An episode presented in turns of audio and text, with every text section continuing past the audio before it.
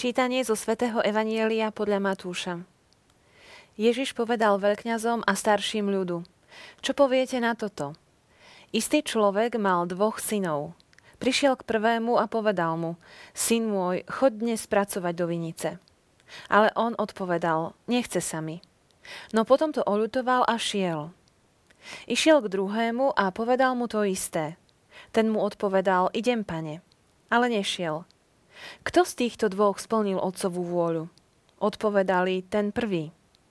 Ježiš im povedal, veru hovorím vám, mýtnici a neviestky vás predchádzajú do Božieho kráľovstva. Lebo k vám prišiel Ján cestou spravodlivosti a neuverili ste mu. Ale mýtnici a neviestky mu uverili.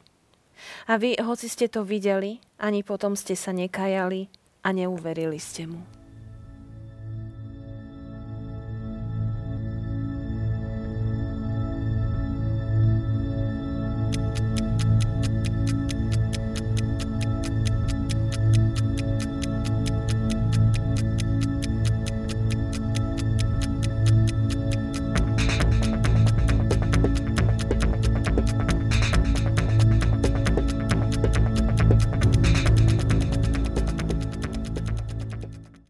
Drahí priatelia, vítam vás pri sledovaní ďalšej časti našej relácie EFETA.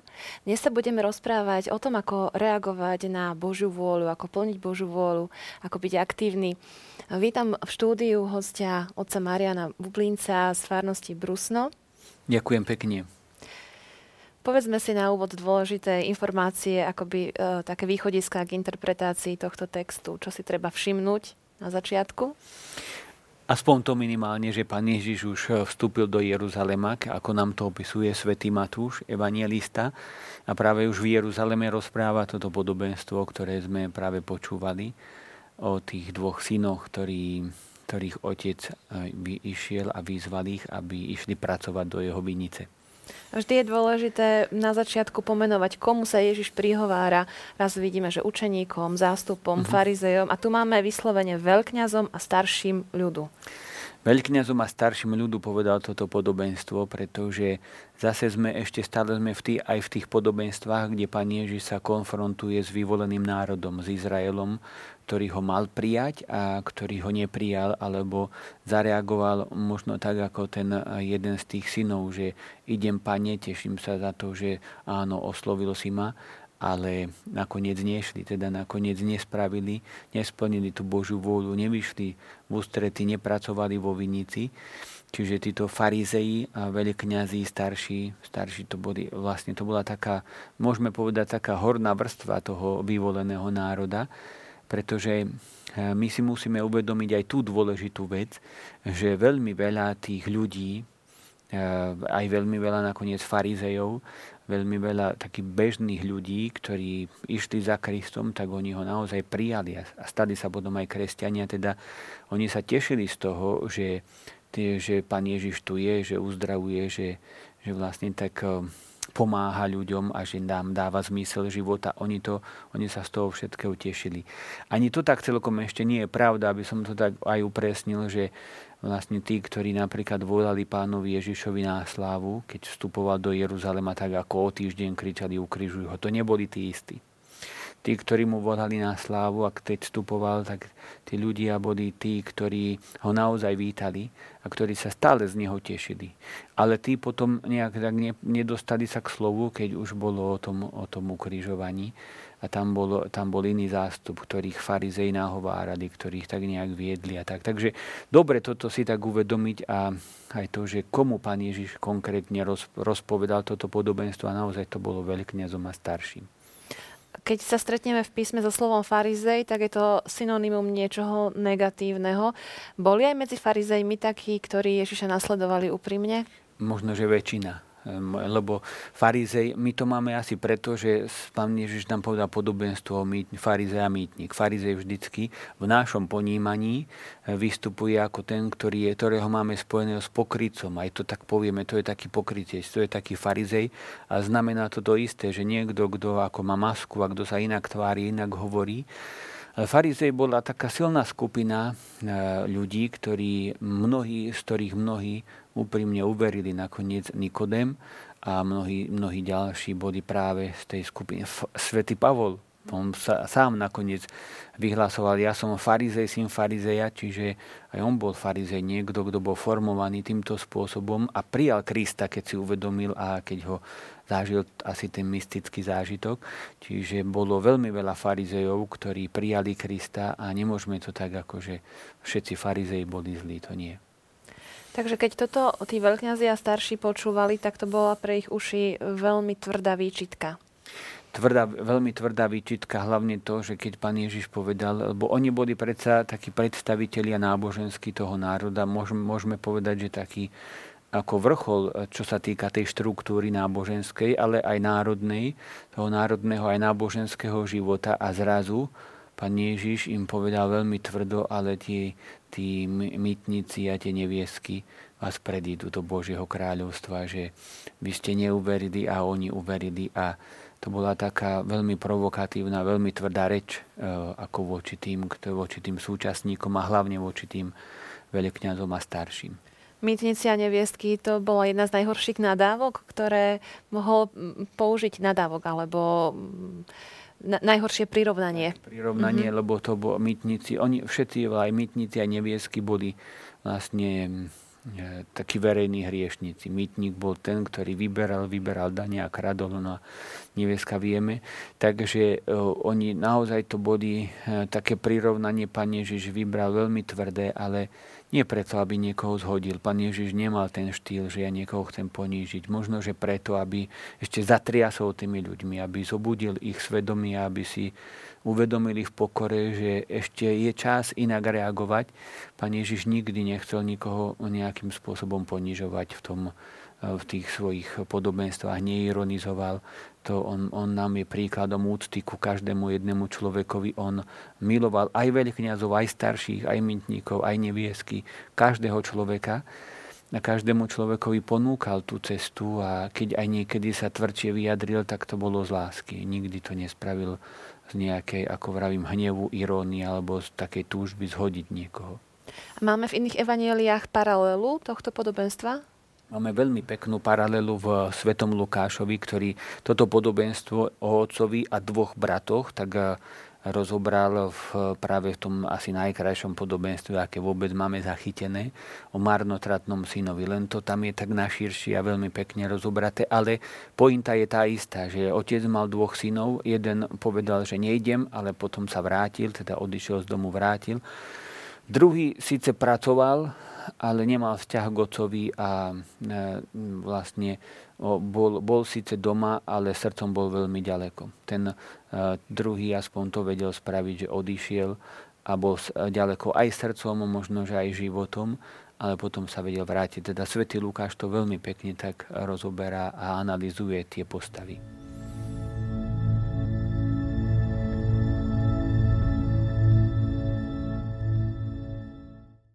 Jedna veta ma zaujala, Priznám sa, až teraz, keď som čítala Evangelium e, na začiatku relácie, a to bolo spojenie idem pane. Lebo vieme, že tu máme podobenstvo o otcovi a synoch a syn hovorí otcovi idem pane, oslovuje ho pane. Niečo nám to hovorí? Vypovedá to niečo o tom vzťahu k tomu otcovi? Zrejme áno. Je to taký pekný postreh a z toho, že vlastne, ako ste vraveli, že ste si to všimli teraz, tak iba keď ste to čítali, že to je veľmi pekné a dôležité, že nikdy si nemôžeme povedať, že už poznám ten úryvok Evanielia, že vždy nás niečo, aj by to tak malo byť, vždy nás niečo osloví, zarazí, prekvapí na tom texte.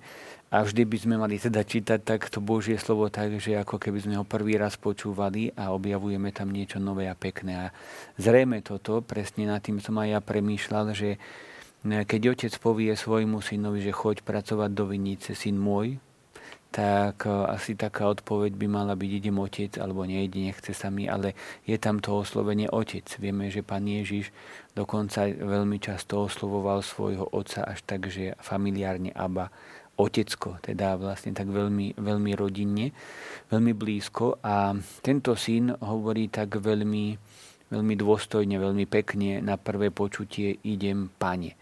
Ale vidíme, že tam chýba práve taký ten vzťah tej lásky, oco, otec a syn, alebo syn a otec. Otec asi má ten vzťah, lebo tak pristupuje ku svojim synom, že ich tak prosí alebo vyzýva tak veľmi pekne, ale z našej strany alebo zo strany toho syna tam, tam tento vzťah chýba. A možno, že toto je taká jedna z takých dôležitých vecí, ktoré si môžeme všimnúť práve na tomto evanieliu aj sa možno, že tak pýtať, že aký, aký pocit máme z toho, keď sa rozprávame so svojím Bohom že či máme pocit takého niekoho vzdialeného, niekoho, kto je síce pri mne, ale je vedľa mňa a niekoho, koho ani necítim, alebo predstavujem si len nejakú figúru neživú, keď sa napríklad modlíme, keď sa rozprávame, že či je to náš otec. Sme tak zvyknutí napríklad už tak až príliš zvyknutí na to, že hovoríme Oče náš, ktorý si na nebesiach a to sú oslovenie Otče, Oče náš je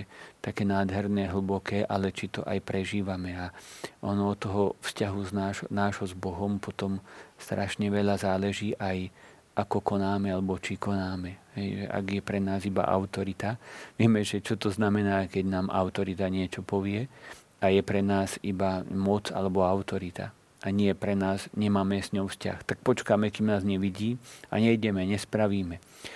Ale keď nám to povie niekto, koho milujeme a kto miluje nás, tak nevadí, že nevidí. Idem a urobím. Takže to sú veci, ktoré, ktoré sú také dôležité v tom našom duchovnom živote. A zrejme boli dôležité aj v tom podobenstve. Lebo povedať autorite nechce sami, svedčí to o vzťahu, ktorý je asi blízky. Áno, je to tá, zase to je, to je postoj toho druhého syna, ktorý tiež nie je ideálny. Je, že nie je to dobre tá prvá reakcia, nechce sami, ale predsa je taká pravdivá, že on sa nehrá v tom vzťahu na niečo, čo nie som. Toto je veľmi zase pekné a nebezpečné, keď sa hráme na niečo, čo nie sme, že stále chceme vyzerať tak slúšácky, tak veľmi pekne aj vo vzťahu k Bohu. Áno, páne, idem, spravím a nespravím. A ten syn povie, nechce sami, je to asi dôležité a je to veľmi pekné aj z toho pohľadu, že my by sme mali vedieť, pomenovať možno, že aj tú svoju chybu alebo aj, tie, aj, aj tie, ten problém, ktorý máme. Tak tento syn to pomenoval tak, že som lenivý. Jeho problém bol zrejme lenivosť, nechce sa mi.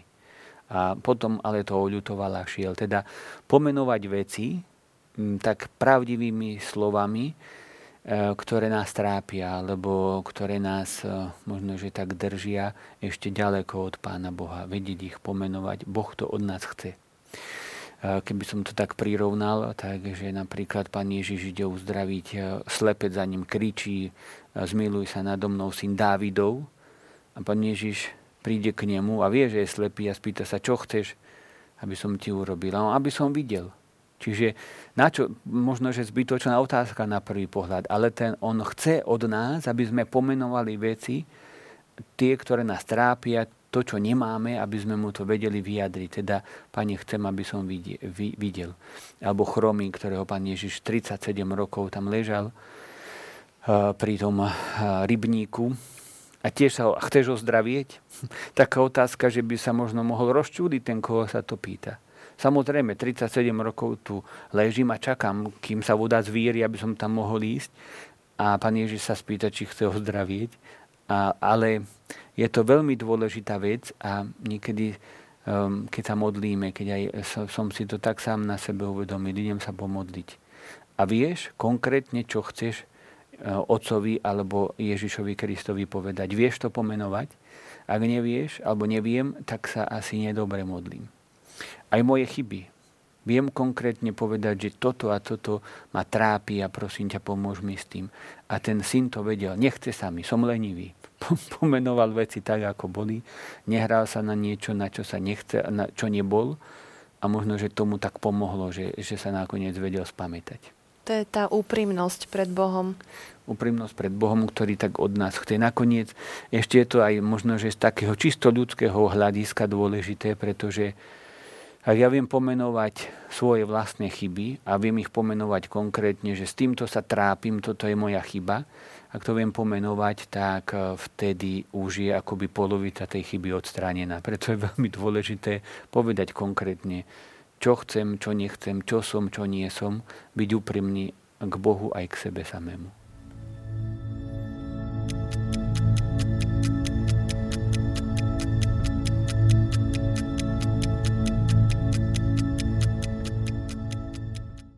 Mám veľmi rada tieto momenty, keď pre, prechádzame k symbolickému predmetu a ja vôbec ani netuším, ako môže súvisieť s Evangeliom, tak dám to vysvetlíte. Tak je to lepiaca páska a by som to tak prepojil s tým, čo sme hovorili pred chvíľou, e, že každý z nás asi, tak keď som nad tým rozmýšľal, je e, na niečo takto svoje vlastné prilepený, alebo máme tie svoje lepiace pásky, ktoré nám tak zabránia vstať a ísť. A možno, že sedíme, sme prilepení, otec nám povie, choď pracovať do mojej vinice. My mu povieme, idem, pane, a nakoniec nejdeme, pretože nás niečo drží. A práve to je, čo sme hovorili, že je strašne dôle, veľmi dôležité, aby sme to konkrétne pomenovali, čo ma vlastne drží. Čo je to lepiacou páskou, ktorá ma drží tu v nejakom kresle a neviem stať, neviem sa pohnúť, alebo te, teda tam u toho jedného syna bolo najskôr to, že nechce sa mi, teda lenivosť bola jeho lepiaca páska, ale potom stala šiel. Čiže dokázal sa tak odlepiť a ale veľmi dôležité je to pomenovať a potom vedieť vstať a ísť. To je akoby to pokánie, ktoré môžeme robiť za to, že nie je to tak vždycky, ako by, ako by to malo byť. Tak to lepidlo, ktoré, ktoré každý z nás má, aby sme ho vedeli pomenovať a prekonať. Môže byť niekedy tým, čo nás drží, vykročiť aj to, že príliš dlho rozlišujeme, čo je Božia vôľa pre nás život. No to je zaujímavá otázka, asi aj na takú širšiu debatu by to bolo, ale naozaj áno. Lebo niekedy hľadáme Božiu vôľu tak, že stále iba rozmýšľam, je to Božia vôľa, nie je to Božia vôľa a môžem prežiť život tak, ako by obrazne povedané na jednej nohe, pretože neviem, ktorým smerom vykročiť. No ale ten život beží a ja nakoniec zostarnem na tej jednej nohe a nič som nespravil, nepohol som sa žiadnou cestou dopredu a, preto je veľmi dôležité si uvedomiť, že čo máme v Biblii napísané, čo je Božia vôľa, aby sme všetci boli spasení, aby nikto nebol zatratený. A svätý Pavol hovorí, Božia vôľa je vaše posvetenie. Čiže Božia vôľa je to, aby sme rástli v láske. Kde v nej budeme rásť? Na akej škole? Keď mám 3-4 pred sebou, tak pán Boh ani tak veľmi ako nerozhoduje, že chod na tú, na tú, na tú. Keď sú štyri dobré voľby, tak choď, na ktorú sa tak uh, najviac chceš, kde je cítiš, že máš tie dary, tak choď. Ale dôležité je, aby si tam na tej škole rástol vo svetosti a v láske. Dôležité je, že keď som v tej a tej farnosti, kde ma poslal biskup, tak aby som tam v tej farnosti rástol v láske. Božia vôľa pre mňa je to, aby som sa posvetoval. Takže niekedy tak hľadáme tú Božiu vôľu a ona je, že choď do vinici, pracuj. Teda pracuj na sebe, na svojom, na, na, na tom, aby si rástol v láske, zveľaďoval to Božie kráľovstvo. Ako by tie konkrétne rozhodnutia necháva Pán Boh na nás. A dal nám rozum a slobodnú vôľu a nám ho nebude brať, pretože On chce, aby sme ho využívali. On chce nás osvietiť Duchom Svetým a je dôležité, aby mal čo osvetovať. Mýtnici a neviesky vás predchádzajú do Božieho kráľovstva. Ježiš tak vyzdvihuje týchto ľudí, tieto typy ľudí. Čo na nich vyzdvihuje? Prečo práve ich vyzdvihuje? No a, a to je do, dobré, že sa na to pýtame, lebo nevyzdvihuje, nevyzdvihuje ich preto, že sú mytnice a že sú neviesky. To nie, ale pán Ježiš sám to tam povedal, pretože prišiel Jan Krstiteľ a títo mýtnici a tie neviesky, keď ho počuli, tak, tak mu uverili a začali robiť pokánie. Teda vyzdvihuje, vyzdvihuje tú ich pokoru, a tú ochotu meniť sa, že mm, si uvedomili, že ale my sme fakt ďaleko od Božieho kráľovstva, od Boha a musíme sa k nemu vrátiť. A oni to dokázali, začali robiť pokánie, ako napríklad samotný však svätý Matúš predtým mýtnik. Takže vyzdvihuje práve toto, že oni chcú meniť svoj život. A to také by som povedal prekliatie tých farizeov, e, zákonníkov a starších je práve v takej tej takej tej istote, že my nič nemusíme meniť. To je vlastne to najhoršie, čo, do čoho človek v živote môže prísť, že ja som ten neomilný, najlepší a nič nemusím meniť. To je, no jednoducho sa uzatváram pred akoukoľvek zmenou a to je také veľké nešťastie pre človeka. A títo mýtnici a neviesky, tak tie si uvedomovali, musíme sa meniť. Teda nie je pekné to, že to robili, ale pekné je to, že to zanechali. My máme okolo seba ľudí, eh, ktorí, u ktorých tá, tá zmena životná bola naozaj dramatická od toho starého života cez obrátenie k životu eh, v kresťanstve. Ale potom sú ľudia, je to svedectvo, také, svedectvo takého, takého verného života mm-hmm. s Kristom. To je dva typy svedectiev. Mm-hmm. To je také pekné, že to tiež spomíname, pretože niekedy sa tak veľmi dáva dôraz na to, že, a je to pekné, naozaj je veľká sila, keď niekto je ďaleko od Boha, žije zlým životom a potom ho niečo osloví a on sa dokáže tak úprimne zmeniť. A sa z toho všetci veľmi tešíme, radujeme, aj keď počujeme tie svedectva, ale niekedy sa mi zdá, že ako keby sme zabúdali na také svedectvá toho každodenného života, že niekto možno, že nie, nežil, nie, nešiel až tak búrlivým životom, kde si ďaleko od pána. Bol vychovávaný možno v kresťanskej rodine, ale musel si prestať ten zápas napríklad do toho, aby, aby ostal verný Bohu. Každý, to, nikoho to neobíde, čiže ostal, aby ostal verný Bohu. A niekedy málo slávime takýchto ľudí. V tom zmysle slávime, že má také pekné manželstvo vo farnosti, kde sa naozaj krásne pripravovali tí mladí ľudia čisto do manželstva. A z toho sa treba tešiť a z toho treba urobiť takú veľkú slávnu. Samotní ľudia v kostole mi hovorili, že tá atmosféra bola taká iná. Ale vytvárali ju tam tí ľudia, samozrejme Pán Ježiš. Ale to krásne svedectvo tých mladých ľudí, to je viac ako našich mo- mojich možno tisíc kázni a tisíc katechéz, lebo zrazu niekto v tomto svete príde a povie, dá sa to takto žiť. A dá sa takto pripraviť a dá sa takto vstúpiť do manželstva, takto verne kráčať. A ako keby, a keď to niekto povie, tak aké je to svedectvo? No, stále nám zdá, že nie je to nejaká taká super vec, nie je to také nejaké super obrátenie. A pritom tá každodenná vernosť môže byť niekedy veľmi taká náročná, ťažká, veľký zápas, ale taký tichý a skrytý. Alebo veľmi sa mi páči, keď tak manželia slávia už tí výročia 30, 40, 50 rokov manželstva, minulo 65 a takým, takým krásnym spôsobom, že zrazu, zrazu vidia a vidíme všetci, že, že v dnešnom svete sa to dá. Jeden starky to tak veľmi pekne vyjadril, keď som sa na to pýtal, že ako to tak vládli on hovoril, že preto sme to zvládli, lebo ja som sa ženil vtedy, keď sa veci ešte opravovali a nevymieniali. A že to je naozaj také, také dôležité a také pekné. A iní starky, zase aby som to tak troška odľahčil, tak tiež mali také 50. výročie manželstva a starka mu hovorí, že škoda, že si mi už tak strašne dávno nepovedal, že ma ľúbiš. A starky povedal, že povedal som ti to na svadbe a keby sa niečo zmenilo, dám ti vedieť. tak ono, všeli ako sa žije a je tá každodenná vernosť alebo tie zápasy, ale sú krásni takíto tie svedectvá takýchto ľudí a možno, že by sme ich mali viac tak v dobrom slova zmysle vyzdvihnúť, sláviť, tešiť sa z nich, aj na to tak poukazovať. Aj povzbudzovať tých ľudí, aby tie svedectvá vydávali, aby si nepovedali, ano. že čo už len ja mám čo povedať. Aj troška také potom taká falošná pokora, že má veď nás ani tak nespomínajte alebo nehovorte o nás. A, e, je, to, je to pekné, keď môžeme o nich hovoriť, keď sú tu a Vravím, že je to svedectvo, ktoré prevyšuje mnoho, mnoho príhovorov, kázni a ja neviem čoho, pretože zrazu my môžeme pokázať, ale dá sa to, lebo títo ľudia sú stále medzi nami.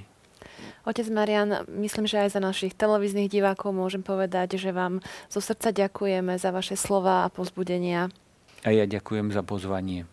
Milí priatelia, na vás sa teším opäť na budúce. Dovidenia.